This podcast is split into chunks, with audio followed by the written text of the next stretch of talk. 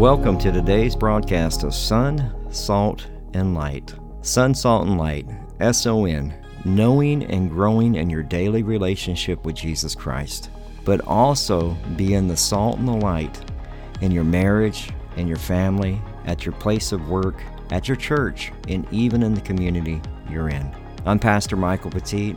This is a radio ministry of our church, Calvary Chapel Devine, here in Devine, Texas. We are so glad that you joined us for today's broadcast. We are a Calvary Chapel, so we simply teach the Bible verse by verse, chapter by chapter. We believe that God uses His Word to transform, restore, and to change lives one verse at a time.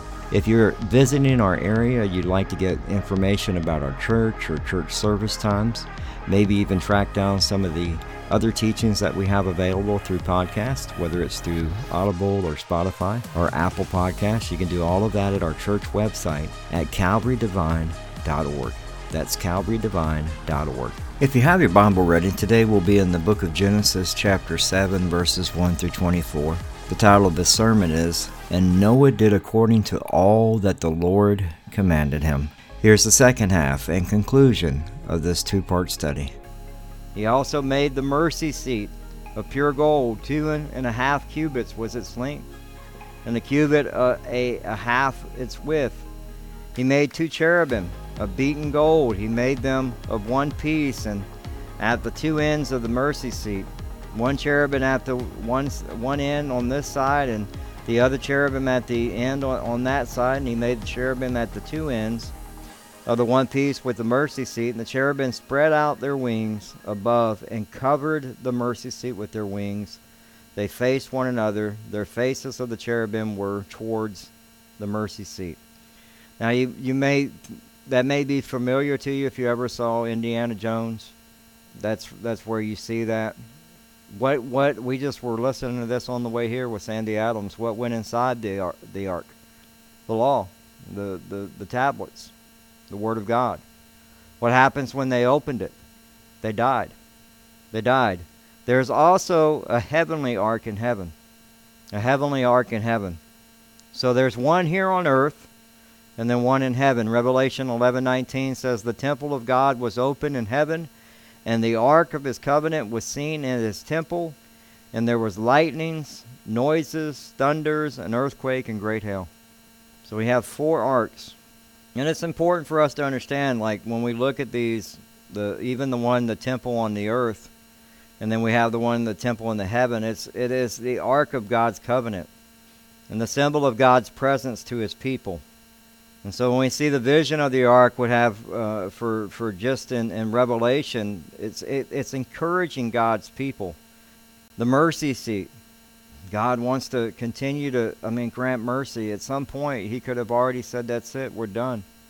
Because if you look at the things that are happening today with the violence and the corruption, men and women that have evil continually on their minds, it's no different than the time that Jesus said, Remember the days of Noah. We see that today.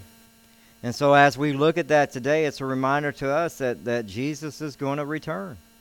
He's going to return. The ark should be a reminder to you that that he is returning. You can look at the sign of the times and tell when you look at the Ezekiel war, you look at all the parties that have increased in the region. As Russia has gotten more power, and China stirring the pot, and Iran and Syria are working together. This thing's coming to an end. And Jesus is coming back. And and you know, at, at, the end of the day, it's a reminder. The ark is a reminder to us because it relates to Christ. That's our safety, right? That's our safety. How, when we look at Noah's ark, it's related to Jesus, and so we know uh, the story is even confirmed by Jesus. So if anybody says there was no, it's just a, a local flood, or it's not. Because Jesus confirms it in Matthew chapter 24, verses 37 and 38. He says, But as the, uh, the days of Noah were, so also will the coming of the Son of Man be. For as the days before the flood, they were eating and drinking and marrying and given into marriage until the day Noah entered the ark. It was still party time. We see that the, the days are, are characterized there as the, the apostasy and the anarchy and the ungodly philosophies that are being pushed today in our world. We know that that one of those things that was said in, in Genesis chapter 6 verse 5, then the Lord saw that the wickedness of man was great in the earth and that every intent of his thoughts of his heart was evil continually.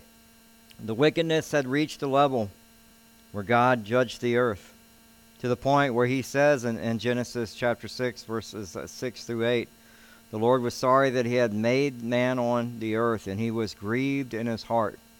So the Lord said, I will destroy man whom I have created from the face of the earth, both man and beast, creeping things and birds of the air. For I am sorry that I made them. But Noah found grace in the eyes of the Lord. It's grace. The same grace that's provided to you but from the Savior. It's the same grace that we have as the picture of the ark is a picture of Jesus.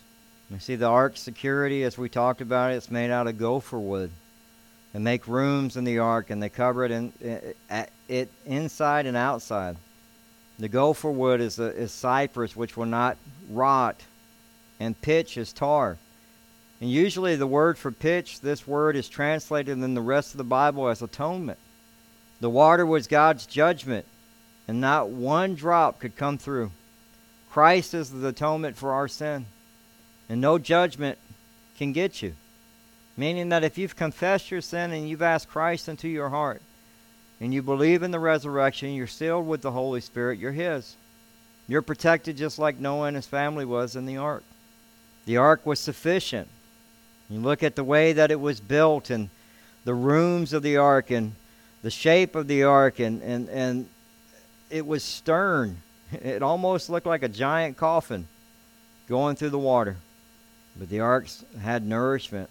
And you shall take of yourself all the food that is eaten, and you shall gather it to yourself, and it shall be food for you and for them. In Genesis chapter 6, verse 21. And God took care of every one of their needs for Noah and the family. And when you come to Jesus, Jesus is our shelter and our substance. Jesus is the only thing that satisfies. The ark had a schedule. We'll look at that in Genesis chapter 8. And the ark rested in the seventh month and the seventeenth day of the month on the mountains of Ararat. You might blow past that, but when the ark arrived, having been steered by God with no rudder, there's nothing to steer the ark. The seventh month on the Jewish calendar was April, the time of Passover, when Jesus came out of the grave and the flood waters of God's wrath upon the cross. And that grace provides salvation. That's why we have a Savior. We're going to be going over that again this week as we look at Ephesians chapter 2 verse 10. But as we read those those verses that you've been saved by grace through faith and not of your good works. Grace means that, that God has saved us apart from any effort of our own. When the Lord said to Noah, Come into the ark, you and your household, Noah had to take a step through with faith. Noah didn't do any, any good works. Noah was uh, uh, trusting in God. Noah had no way of controlling that boat. It was all the grace of God that kept him and his family safe. It's that same grace that provides security for us. God didn't say, Noah, go into the ark. He said, come. Meaning God was in the ark. God was in the ark. And in Christ, you are, are safe as you can possibly be. You have the, the Holy Spirit that resides in you. You're sealed with the Holy Spirit. Come and follow me. God shut the water out. And then God shut Noah in. God shut the door and Noah have Noah knowing that, that him and his family was taken care of because he trusted God. And Jesus said in, in John chapter 10, verse 28, I gave them eternal life, and they shall never perish, neither shall they never snatch them out of my hand. Just as Noah, when the door is shut, they're safe. The ark is a representation of Jesus Christ because you are sealed with the Holy Spirit. When God sees you, he sees his Son. And sadly, the first time that the world was destroyed, it was destroyed by water. The next time the world is destroyed, it'll be by fire. The world that existed perished, being flooded with water, but the heavens and the earth, which are now preserved by the same word, are reserved for fire until the day of judgment. And we know that from reading 2 Peter that he's long suffering, that he doesn't want anyone to perish, but turn to repentance. But he will deal with this earth. In 2 Peter chapter 3 verses 11 and 12 it says therefore since all these things will be dissolved what manner of person ought you to be holy in conduct and godliness looking for a hasting the, the coming of the day of God because which the heavens will be dissolved being on fire and the elements will melt with fervent heat. Everything that we see will be burned up. Judgment's coming and you better have an ark and that ark is Jesus Christ. So when we see this in, the, in these verses, Jesus is, it's a reminder that the ark is a type of Christ as we study the Bible. In verse 5 of Genesis 7, it says, And Noah did according to all the Lord commanded him. Noah was 600 years old when the flood waters were on the earth. And God is, is letting him know here there, there are some things that are happening here in order Noah and his family were to enter the ark and then clean. They'd have the, the clean and the unclean animals would enter. And after seven more days, God would begin to send the rain on the earth. And that's the mercy that he gives. And then the rain would endure continuously for 40 days and 40 nights until the, every living thing on the face of the land was dead.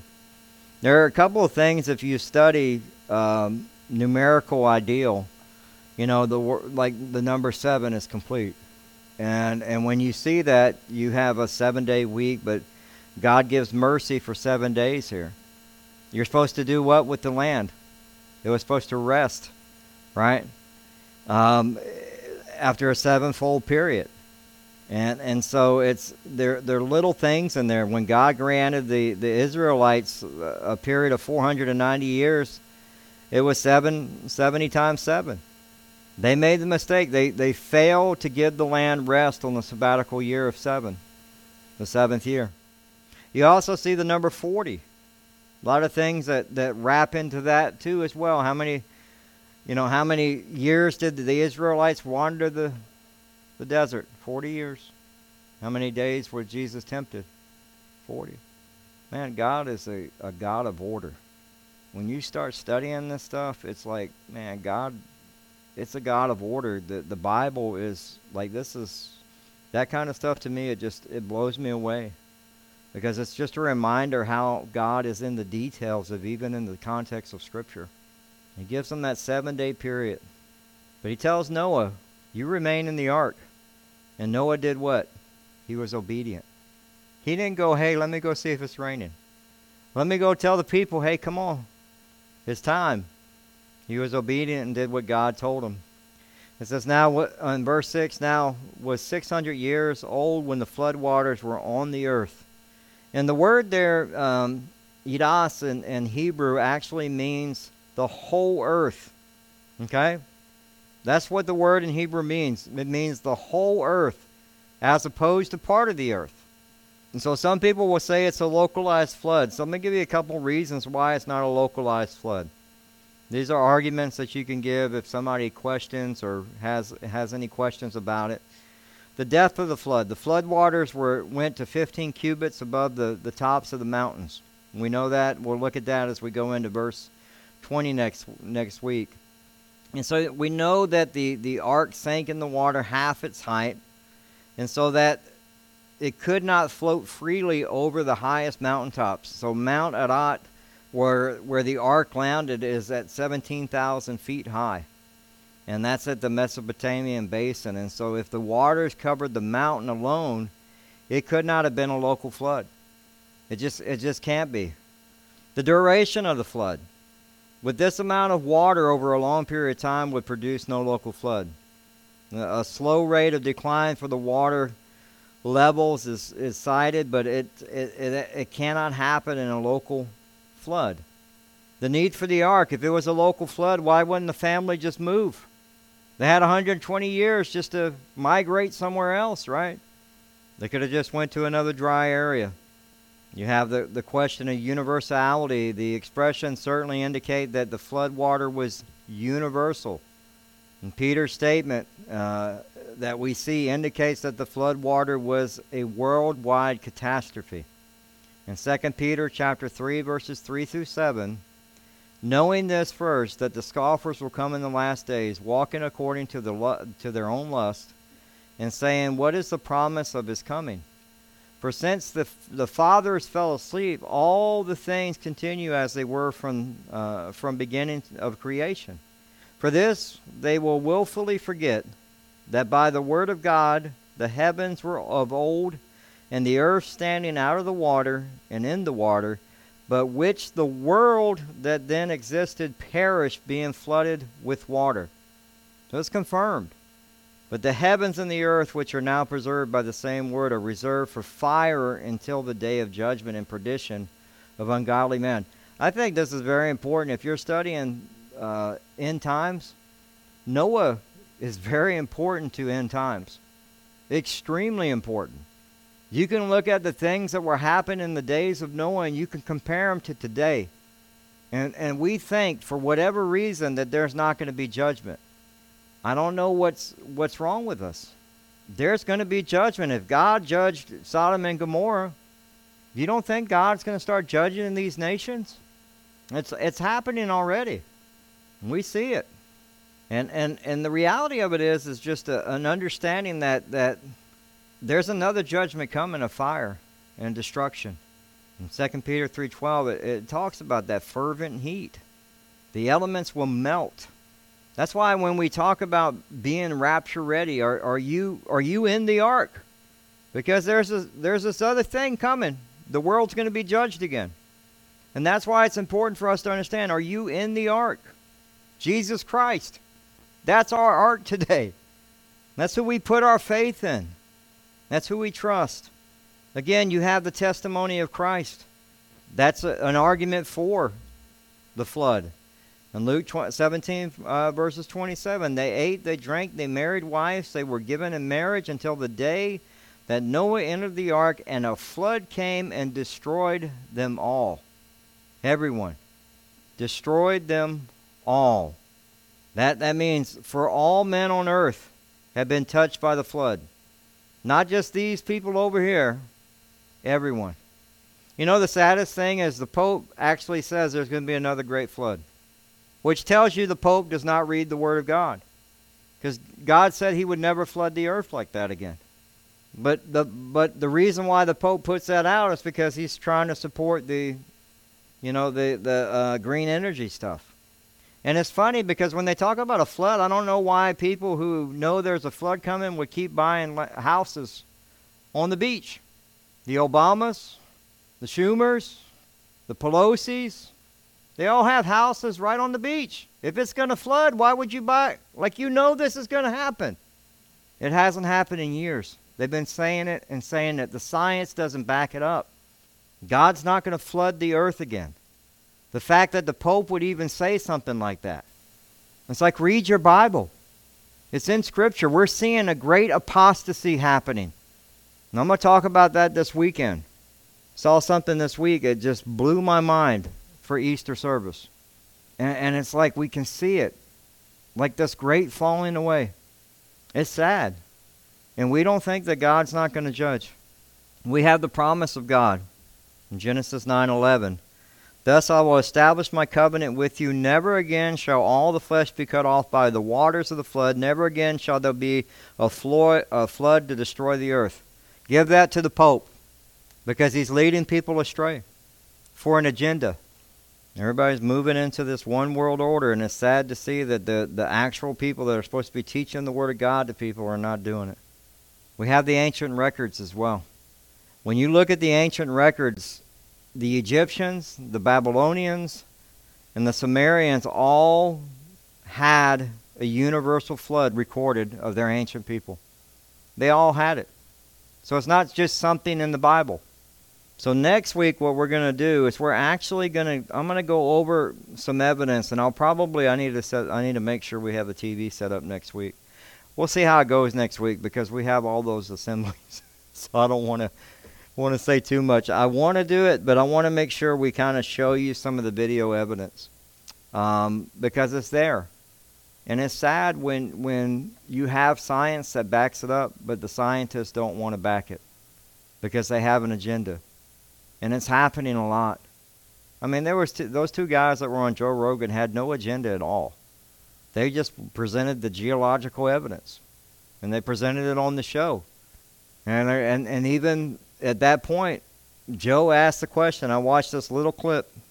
You can find it on YouTube. And Joe asked the question if, if, we have the physical evidence that proves of a global flood, why would they not accept that and change the way the books are written? Because it, it's one thing that, that they don't want. They don't want the Bible proven. They don't want any evidence that God's word is true. And it has to be accepted. And so what they do is the money that's given to them from different organizations, they continue the lie of Darwinism and all the other mess that's out there. And yet there's physical evidence. Physical evidence of a young earth. They found jellyfish that still have, you know, we talked about the cartilage. The jellyfish still had cells. They would be, that doesn't happen over 42 million years. Cartilage in a dinosaur don't happen over 42 million years. It's a young Earth. But you have guys like Bill Nye, the science guy, that's over there lying to our kids. It's sad. It's very important when we talk about the flood that we talk about it's a real thing that happened in a real place during a real time. Do you? I mean, when you just think about Methuselah and what that name meant, do you not think that God's not in the details? God's very much in the detail. Methuselah's name means his death will bring it. He's bringing judgment. And yet the thing that we need to get from this is is simply simply that we keep our eye on the ball, which is and Noah did according to all that the Lord commanded him. And I pray that's you tonight. Uh, if you're struggling with something or you're struggling with trying to, to follow what God's calling you to do, then just lay it to rest and follow God. Just follow God. I, I, I mean, I, you know, when we look at these men in the Bible and, and women of the Bible, it's important for us to understand they're just people like us. And yet they just trusted God. Were they perfect? No. No. I mean, when we get to know Noah's little drunken mess, you'll see that they're not perfect. But we have the grace of God. And, and thank the Lord Jesus is a type of the ark. And we need to trust that and be filled with the Holy Spirit and walk with the Lord. Let's pray. Father God, we thank you so much for tonight. We do pray, uh, just we thank you that we can come before you and and I pray for our country. Uh, I see a lot of things that that are when I read the Bible, when I read um, in Timothy about the great apostasy and people will be lovers of self, and lovers of money. We we see it. We, we, when we look at Noah, we can see that, that we're coming to a place where this earth is going to be judged again. And that we need to be ready. It's a very narrow road that, that only eight souls. And we talked about it. It was over 6 billion, around 6 billion people, they estimated. Eight people. The wide road must be really wide. And so, Lord, let us, let us keep our eyes on you. Let us keep our hearts following you. Lord, if we fall, help us up. If we sin, let us confess it. We thank you that your, your grace and your mercies are new every morning. Let us walk in those. Let us walk in obedience and application. Let us not be uh, pulled away from you by this world. Let us stay in your word. Lord, let us stay in the ark with you, trusting you that you would guide our lives, guide it to where it needs to go guide our marriages, guide our families. I mean, think about it. There's no wheel in the ark. Are you or would you be willing to trust God that much to go, you know what, Lord, I'm coming in. You direct my steps. Is that you tonight? Because that's what Noah did. Lord, we thank you so much for this church. We do pray and ask that you just continue to be with us. Continue to guide and direct our lives that we would walk in obedience and application of your word. And when we struggle with that, Lord, help us. And we thank you, Lord. I thank you for, again, just the events that are going to be happening on Monday, Sunday, Monday, and Tuesday, Lord. We pray for that. Um, we, we pray, I know that there are going to be kids that, man, they need you. That's all they need is you. And I pray that they would hear that message and that their hearts would change and they would start following after you.